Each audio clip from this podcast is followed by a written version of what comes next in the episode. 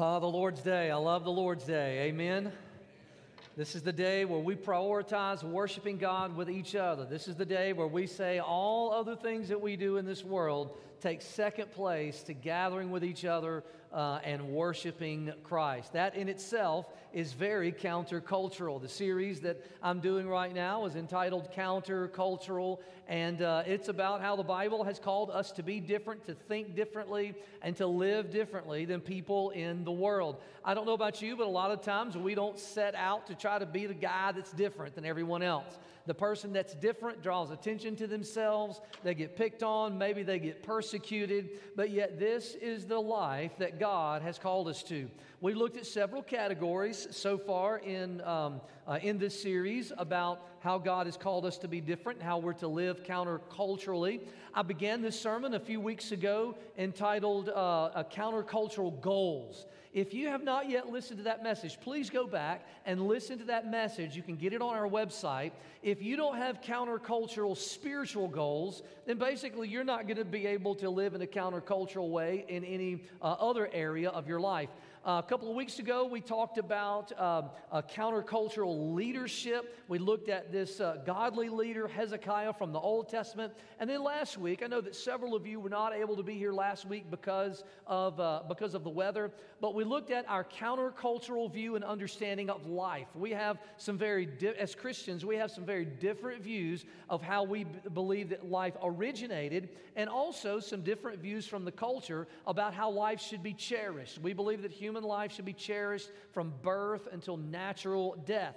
And so today, I want to step a little further into this and talk about some things that I believe are going to be extremely countercultural uh, that we're going to look at today. We're going to talk about countercultural relationships countercultural relationships, specifically family relationships, marriage relationships, romantic relationships. Uh, the Bible has a lot to say about this. I'm going to be using various scriptures today. Uh, 1 Corinthians 7 is just going to be one of many that I'm going to use. This sermon is going to be a little more, I guess you could say, a little more topical than uh, probably 99% of my other sermons.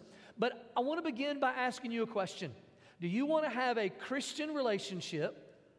Or do you want something that looks more secular or something that looks more cultural? If, if you want something that looks more cultural or more secular, that is extremely easy to find. You can find just about any source that can teach you how to do that. In fact, you don't really have to do anything except just kind of follow the crowd.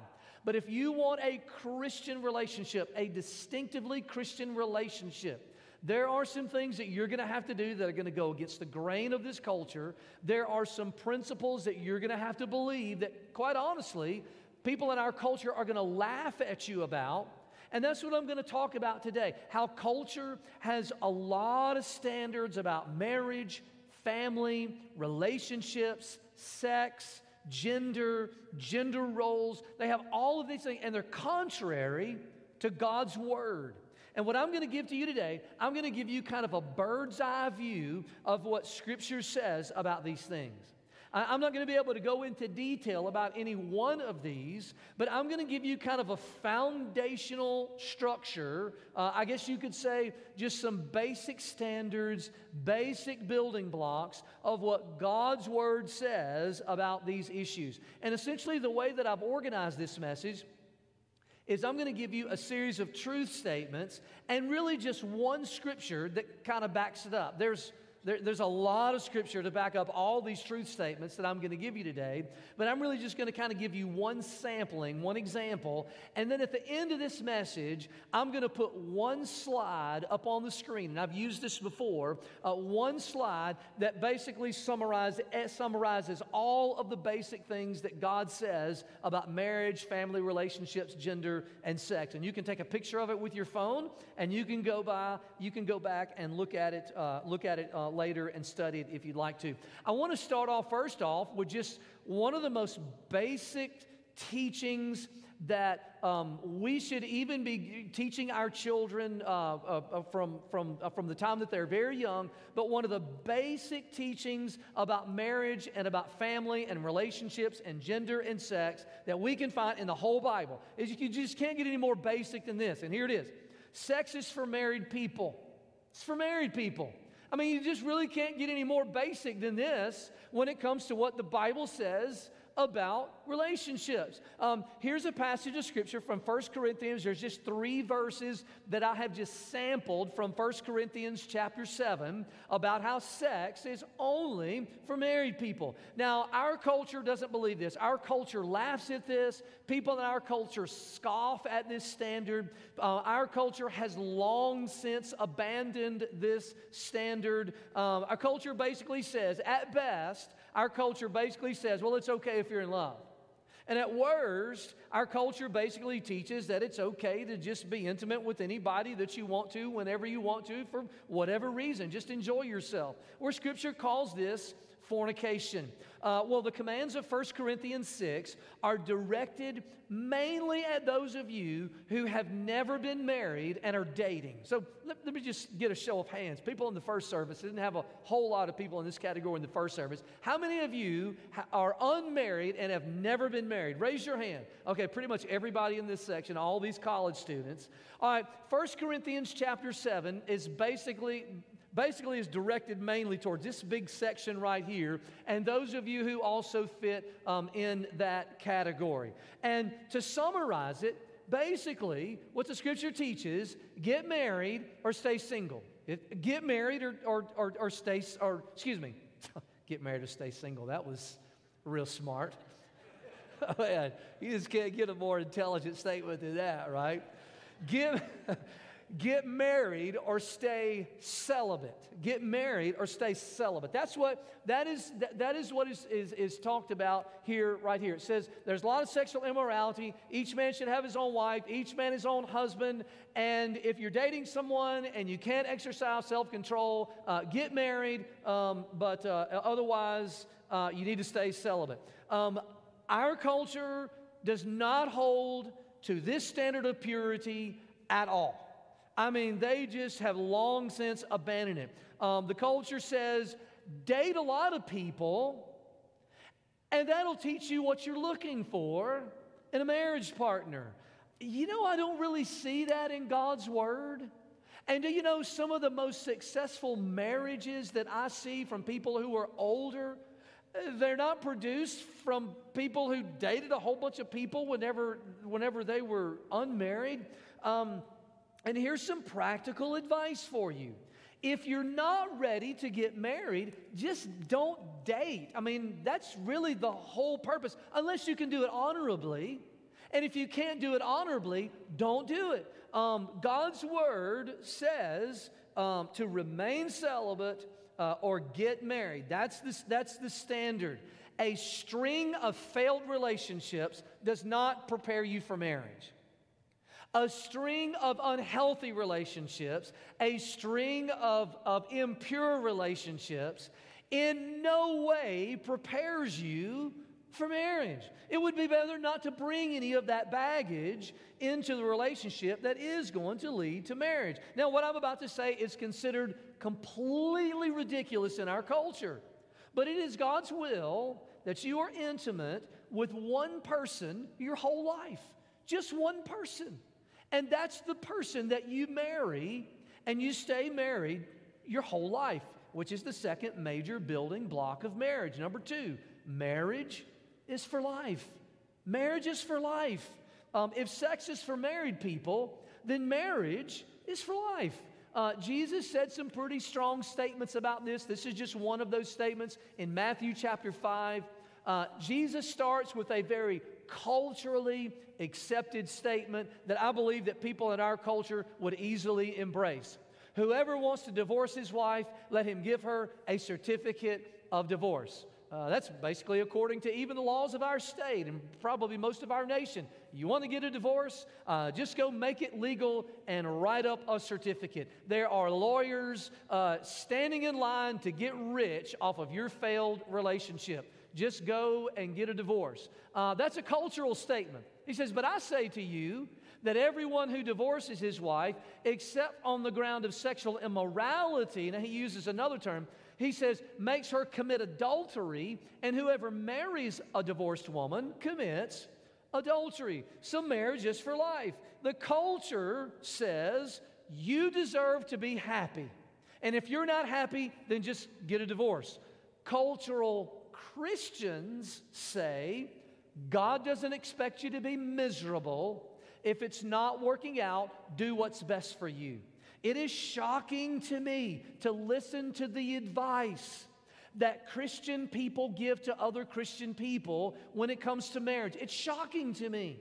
In fact, it's so shocking to me that oftentimes when someone comes to me and they're struggling with their marriage, I will say to them before they walk out of my office, I will say to them, Now, I want you to be very cautious about listening to other people at this point in your life. You need to read God's word because often well meaning Christian friends give extremely bad biblical advice. Why? Because they just want you to be happy and they have your best interest at heart. And so, um, what I often say is that if your friends and even your family, your mom, your dad, your sister, brother, whoever, if they're giving you advice about marriage and they're not quoting scripture, then it could be that maybe you don't listen to their advice. Jesus said divorce is adultery unless there has been adultery. We're called to complete faithfulness and fidelity in marriage. That standard is shocking to our culture. And it, you know, it was shocking to the early disciples. I encourage you to look up Matthew, uh, not right now, Matthew chapter 19, verse 1 through 12, and read it. Jesus reiterated this statement at another point in time to his disciples, and his disciples looked at Jesus and said, Are you kidding me? If that was the case, it would be better for a man not to marry.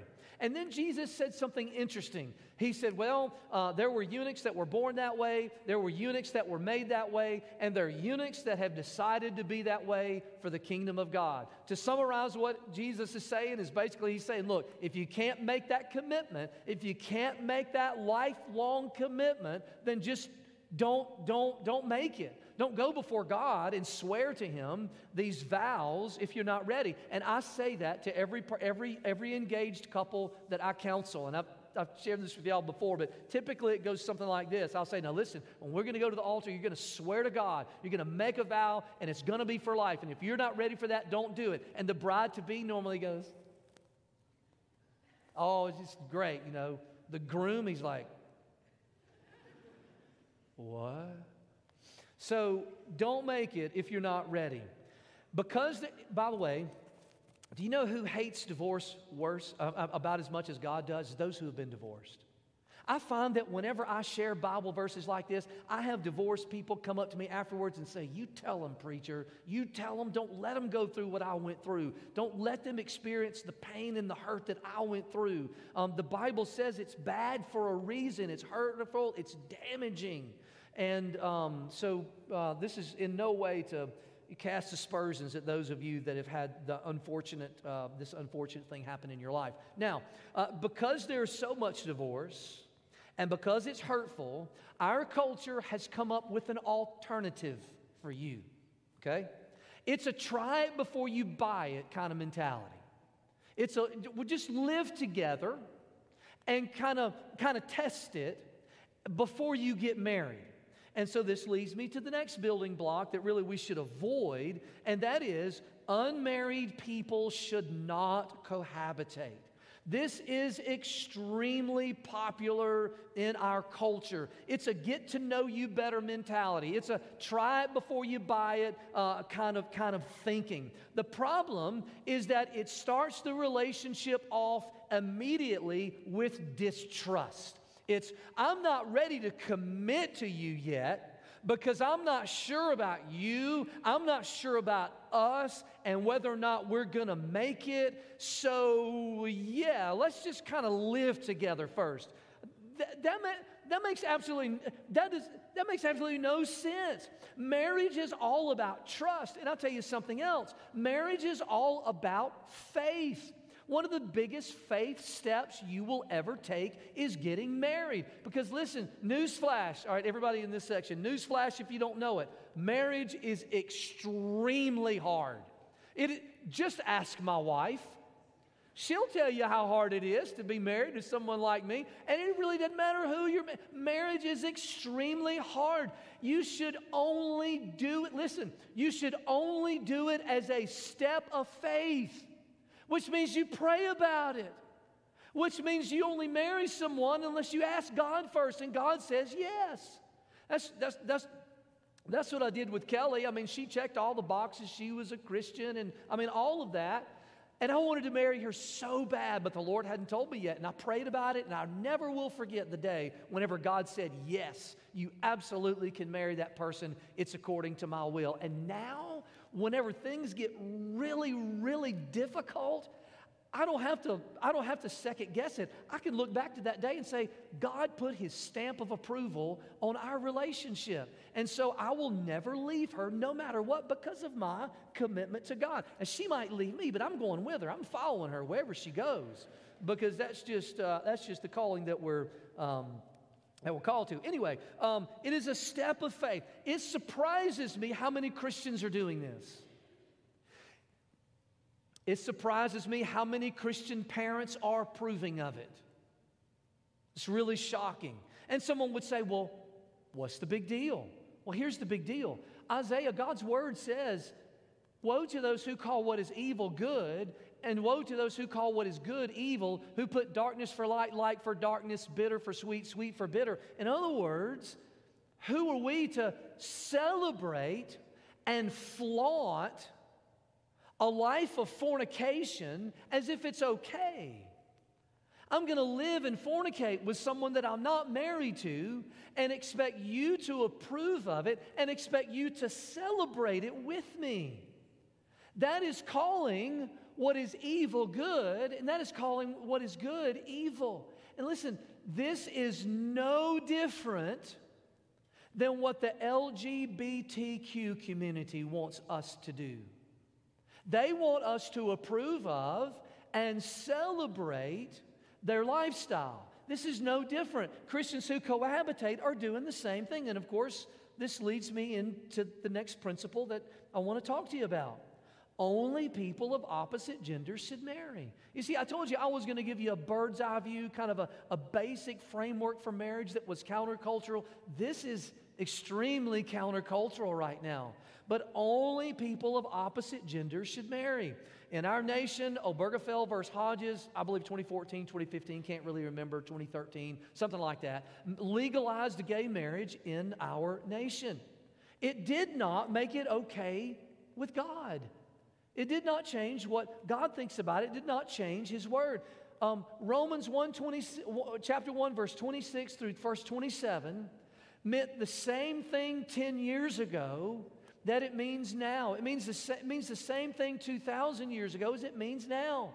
It says that, that same sex relationships are dishonorable, that they're contrary to nature, that they are in error, that they are against God's design.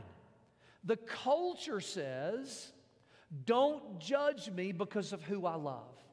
That's what the culture says. The culture says, don't judge me for who I love. But the Bible commands us who to love. The Bible commands us who not to love. The Bible commands us how we should love. If you're not okay with that, then I can just tell you Christianity is not for you. The Bible tells us that we should love God. The Bible tells us we should not love the world. The Bible tells us we should love what is evil and cling to what is good. The Bible tells us that we should um, abhor what is evil, that we should hate what is evil. The Bible tells us to love other people. The Bible tells us to love fellow Christians. The Bible gives us all types of commands in who to love and how to love and who not to love. The Bible tells husbands exactly how to love their wives. We'll get there in just a minute. Your life group lesson was on that today. The Bible also tells wives exactly how they're supposed to love their husbands. I mean, Jesus said, if you don't love me, then, uh, excuse me, if, if you love me, then you'll obey my commandments. The Lord tells us who to love, how to love, and who not to love. Now, I will tell you, you can find churches, so called churches, in every city that don't agree with that, that interpret Romans chapter 1 differently. You can find an errant theology that embraces same sex relationships and says it's okay, but it's not. And it's not because, and here's the next building block there are two distinct genders, male and female. Okay? There are two distinct genders. There are men and there are women. I, I, I, never thought I never thought I'd have to I'd have to I never thought I'd have to preach this stuff. I mean, I, I really didn't. I never thought that we would have to clarify that there are male people and that there are female people and that they are different from one another. And but the culture says you can identify however you want to. The culture says you're not bound to the gender of your birth. You are, you are it's, it, they call it non binary. You're, you're not bounded. There's a, the culture says there's a spectrum of masculinity and femininity. And there's a, there's a spectrum of what it means to be, I can't say that word. I've done that before, femininity, whatever. See, I can't even say it right. There's a spectrum of gender. And I mean, when I look at Dave Charlton, I can believe it. I mean, for sure. I mean, one of the most unmasculine, you know, uh, guys among us, right? But the culture teaches that. They said that there's this spectrum that you can move on, and and God's word says different. And and Dave's a dude.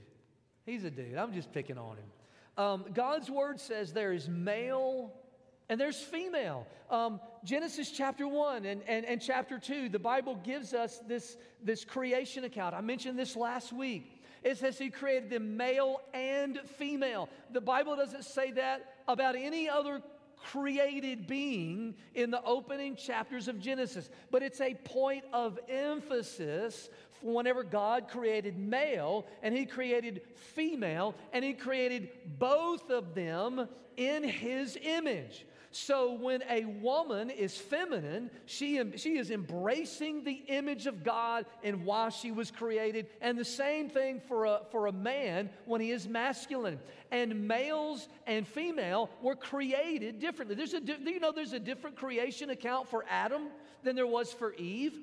The Bible says that Adam was made from a dirt clod as if the Lord was just walking around and he saw this, this mud ball laying on the ground and he picked it up and he fashioned it to, from the tomb of man. He says he formed the man of dust. But with the woman, it was different. The Bible says he put the man to sleep, he took one of his ribs, and it's almost as if he took his time.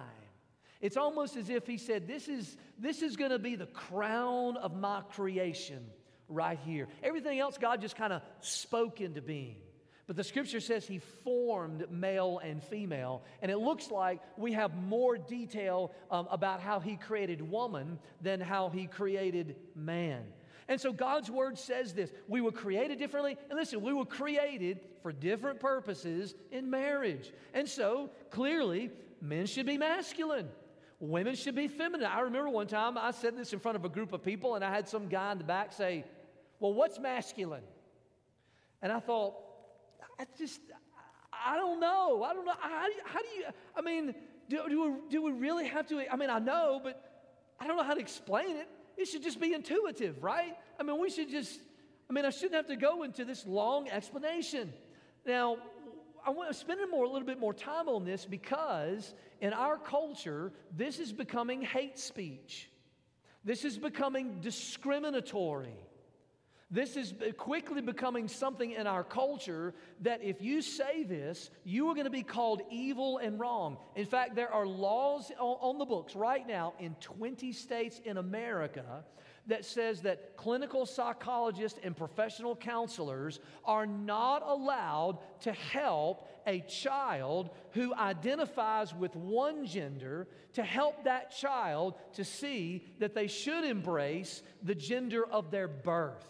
Now, there is an ethical consideration as to whether or not ethnic, uh, ethically, um, uh, ethically a counselor should do this. The point is, the government is trying to say that we should not teach children, that counselors should not help children with a clear self identity problem that they have in their life. Now, in DC, it's illegal to do this with adults. In Canada, it is uh, illegal nationwide under the threat of a two to five year imprisonment.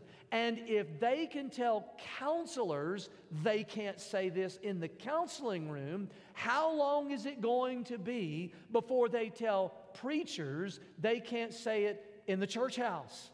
I just believe government should stay out of it. Government shouldn't tell you how you should identify. If you want to identify as a goat, the government shouldn't have anything to say about it whatsoever, and they shouldn't have anything to say about what we say about it either. Now, listen, I want to talk about this just, and I'm going to spend a lot of time on this, but this for a lot of people is a major self identity problem. And I know that some of you look at people who struggle with this and you can't understand it. But the truth is, don't we struggle with identity problems all the time? Do you sometimes see yourself in a way that is contrary to Scripture? I started thinking about this, and we do this all the time. How often do we find Christians thinking, oh, well, look how good I am? Look how righteous I am. Look how worthy I am. Well, that's not what, that's not what the Bible says about, of us, uh, uh about us and in our sinfulness. The Bible says that we need to perceive ourselves as sinners, but we don't like to do that. And how often do we sometimes view ourselves as unloved? Well, nobody loves me. Well, that's a self image problem.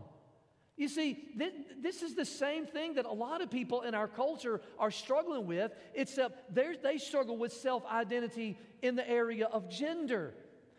And the rest of us struggle with self identity issue in other ways. Well, I, am never qualified to go share my faith with that person. I could never do that. We, we struggle with those things all the time. And so, what I'm saying is, is that maybe a little more compassion is in order for people who struggle with these types of things because there are a lot of people who struggle with it quietly. There's a lot of people they don't tell anybody, they struggle with it on the inside. And we have got to provide a safe environment for people to say, hey, this is a struggle that I have in my life. Okay, lest I, uh, lest I haven't already offended the majority of you, uh, let me go ahead and step into this last one, which I'm sure is to strike a nerve, and that is that husbands and wives are assigned different roles in marriage. If you want a Christian marriage, you have to affirm this if you want a Christian marriage, you have to embrace what the Bible says is the role of the wife and the role of the husband in marriage. I encourage you to read Ephesians chapter 5. I've just given you uh, the one verse uh, that, that's commanded to wives and the one verse that's commanded to husbands. There's a lot more there. If you want a Christian marriage, you must embrace not, not just this passage, but many other passages that talk about this, even the one back in Genesis um, that I mentioned before. Now, listen, um, women's liberation has, uh, has uh, came on strong in our nation 40 50 years ago and it has been great for our culture. After all women should be allowed to vote. They should have equal opportunity for employment. Um, they, they, they should have all of that. And it would be ridiculous for us to say, no, because you're a woman, you can't be a manager, or you can't have a job, or you can't vote. I was, there's not too many of us that, that believe that. And if you did, um, you would probably, hopefully, you would be scared to admit it because it's just not acceptable, really, in any way, culturally or from a Christian standpoint. Um, and so we get all this, gen, the, all this gender neutral stuff. Like, I think about the Ace commercial, Ace Hardware. Uh, so whenever, you, whenever I was growing up, it's uh, Ace is the place with the helpful hardware. Man, was man. All right? Well, now they changed it. Now it's Ace is the place with the helpful hardware folks. Listen, that's fine. There's nothing unbiblical about that. If that's what they want to say, that, that's totally fine. The problem is, is whenever a lot of gender neutral type stuff and, and, and, and is, it's, it's overemphasized and it spills over into the church so we can show society that we're bowing down to them. I'll give you an example. Um, I used to love the New International Version of the Bible. Uh, it came out in 1984. I started using it in like 1992.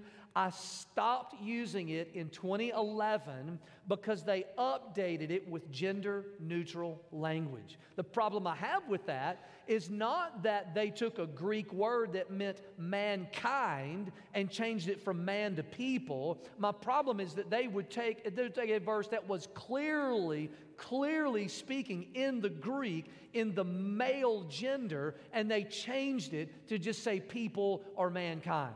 That's altering God's word. I'll give you another example. Um, you know, I believe, listen, I believe that a woman can be the president of the United States and she can rule the world. She can be a CEO, all of that. But Scripture clearly teaches, and you can go look it up later, Scripture clearly teaches that women should not be preachers.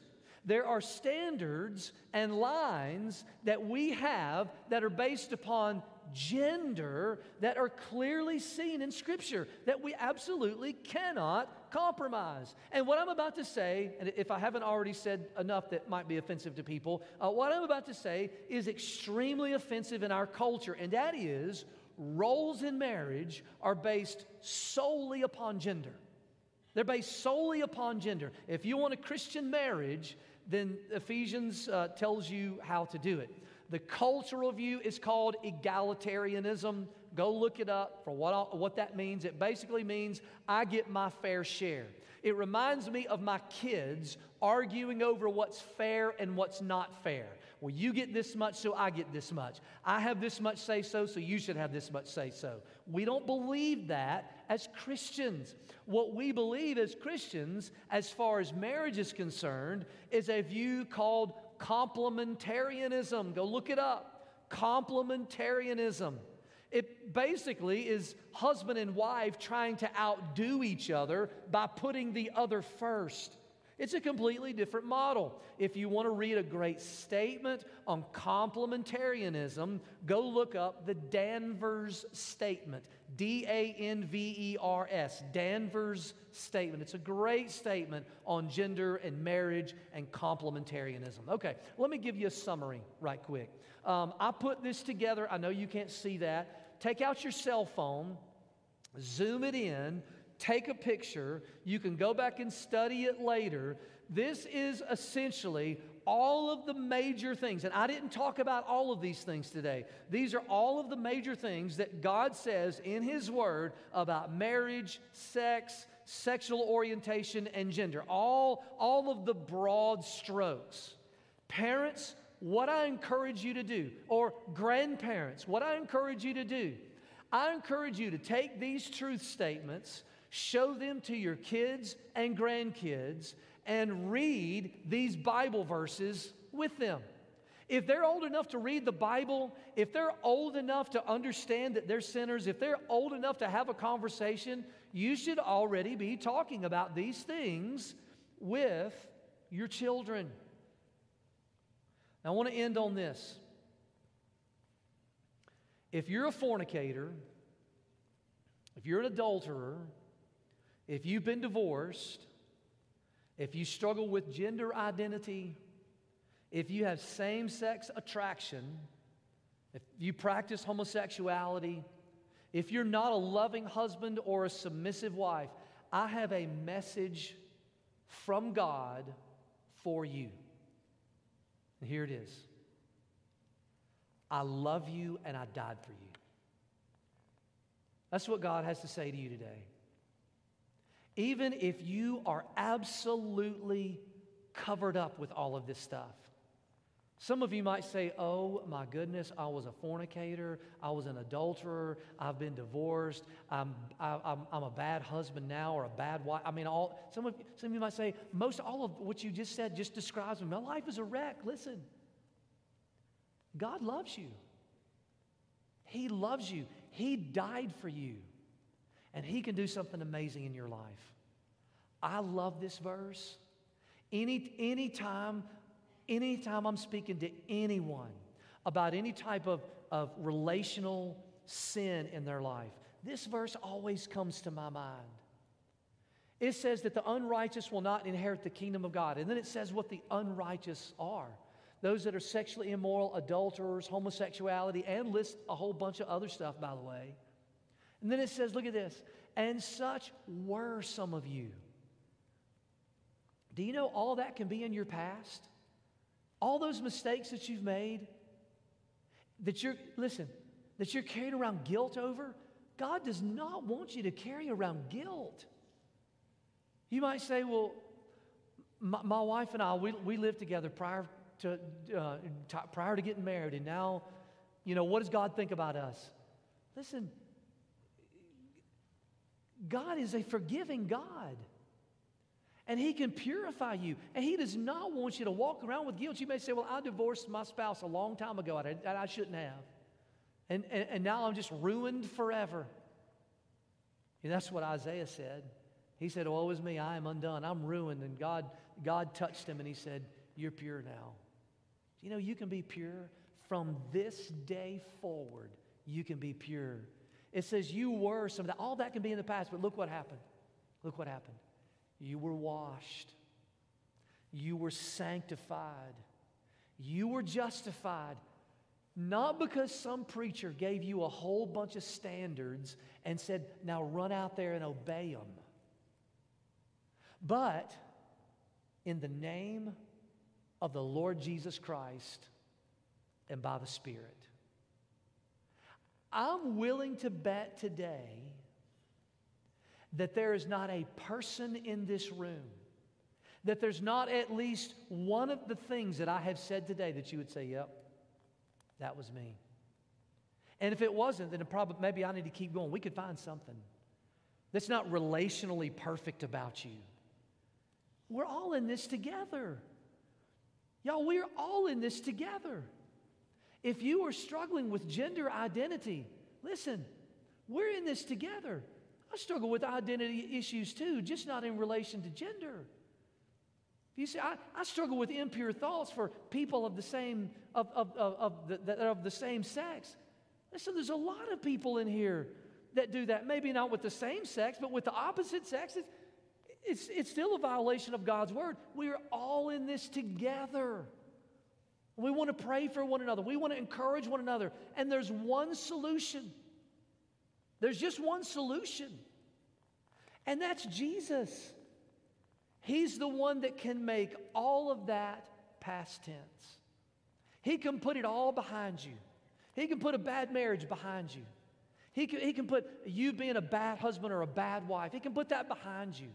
That sin that you can't undo, he can put that behind you. He can be gone. He can sanctify you, justify you. He can wash you. I don't know about you, but I need that. I want that. I, I never stop needing that. You know, I'm so glad that Jesus didn't just save me once and just scoop me out in the world to say, okay, now fend for yourself. I'm glad that He keeps saving me from me. And maybe you need that right now. Maybe, maybe you need some encouragement from the Lord. Let's bow our heads. Let's everybody bow our heads. And I want you to pray. I want you to ask Jesus to save you. Ask Him to save you.